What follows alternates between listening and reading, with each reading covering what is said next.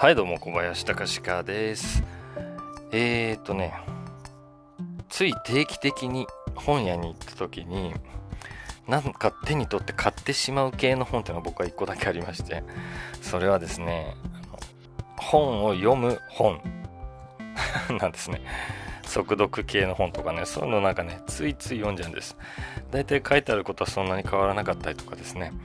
えー、するんですけど、なんかね、これを読むと、うん、読書をしようって気になるっていうのがあって、まあ気になるだけでも俺はちょっとモチベーションにプラスだと思ってるので、ついつい買って読んでしまいます。今回は死ぬほど読めて忘れない高速読書というですね、本を読んでみました。これは、えー、上岡正明さんっていう方の本ですけども、そうですね、あのー、読書って、その本当に情報をインプットするあの情報を取る読書と、まあ、本当に小説とかみたいな感じでね物語を楽しむとか没入する読書とあるじゃないですか、まあ、こういうその情報を取る読書前者の方ですね。なんかは本当にね速読みたいなことでもちゃんとなんか意味があると僕は思っちゃってるんですね。本一冊に23個おっと思うことがあれば元は取れてるという考え方をしてます。ただ今の本当に情報の取り方が多様化してるじゃないですか。僕自身もその、うん、ブログみたいなもののネット上の記事だったりニュースサイトだったりあとはそうですね YouTube だったりあの文章だけじゃなくてまあこうやってポッドキャストみたいに耳で聞くものもあれば、まあ、ビジュアルでね、えー、動画で、えー、情報を取るってこともあるし本当にね それぞれにうん取り方の特徴はあると思うんですけどもそうだねどれが一番その自分の中に残るかって考えた時にインプットの仕方は実はあんまり関係なかったりするんですよね。どちらかというと今こうやってなんか得た情報を喋ったりしてるでしょ？こうやってあのアウトプットすることによってなんか頭の中に残っていく。ってことが結構大きい気がするんですよね。だからその取り方は何でもよくて。で、例えば1冊の中に2個、あるいは3個引っかかるところがあったら十分だし、あるいはその動画でもね、1本見てなんか1つだけ心に残るものがあれば、引っかかれば、なんか十分な気がするんですね。で、どんどんその、情報を取ろうとするスピードっていうのがね、僕自身も早まっていてですね、例えば、YouTube を見るときに結構ね、1.5倍速とか、えー、ま、2倍までいくとちょっと聞き取りにくくなるんでちょっと嫌なんですけど、結構その、早回しで聞いたりしてるんですよね。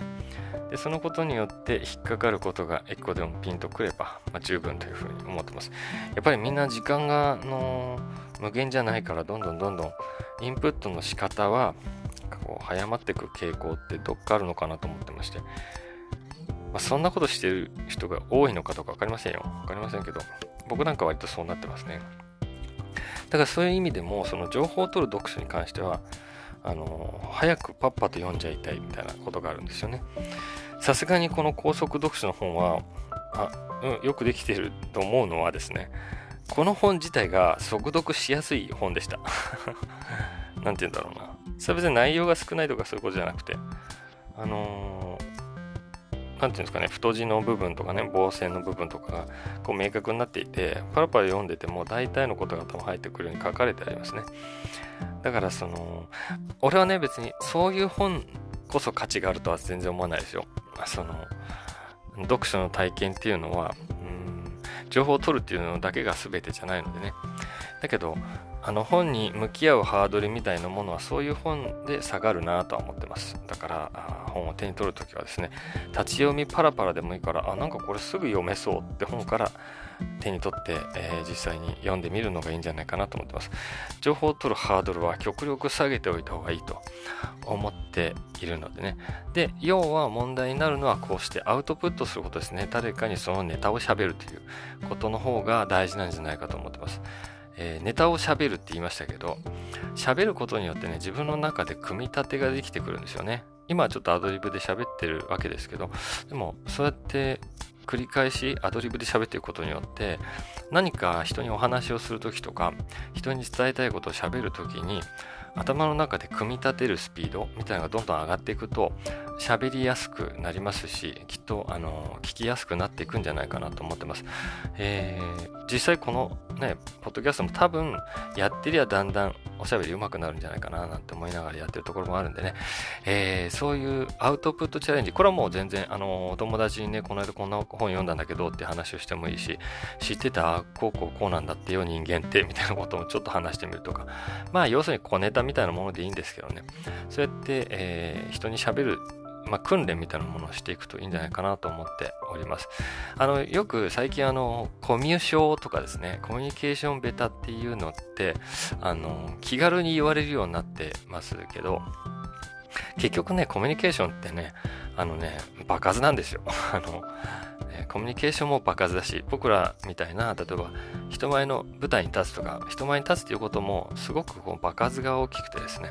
やってればやってるほど知らないうちに上手くなってくるんだと思ってます。そう思わないと、一歩踏み出せないでしょ。最初の、最初にやるときは超下手くそなんだよ、誰でもって思って、何でも始めるべきだなと思いますんで、えー、情報を取るハードルもそうですが、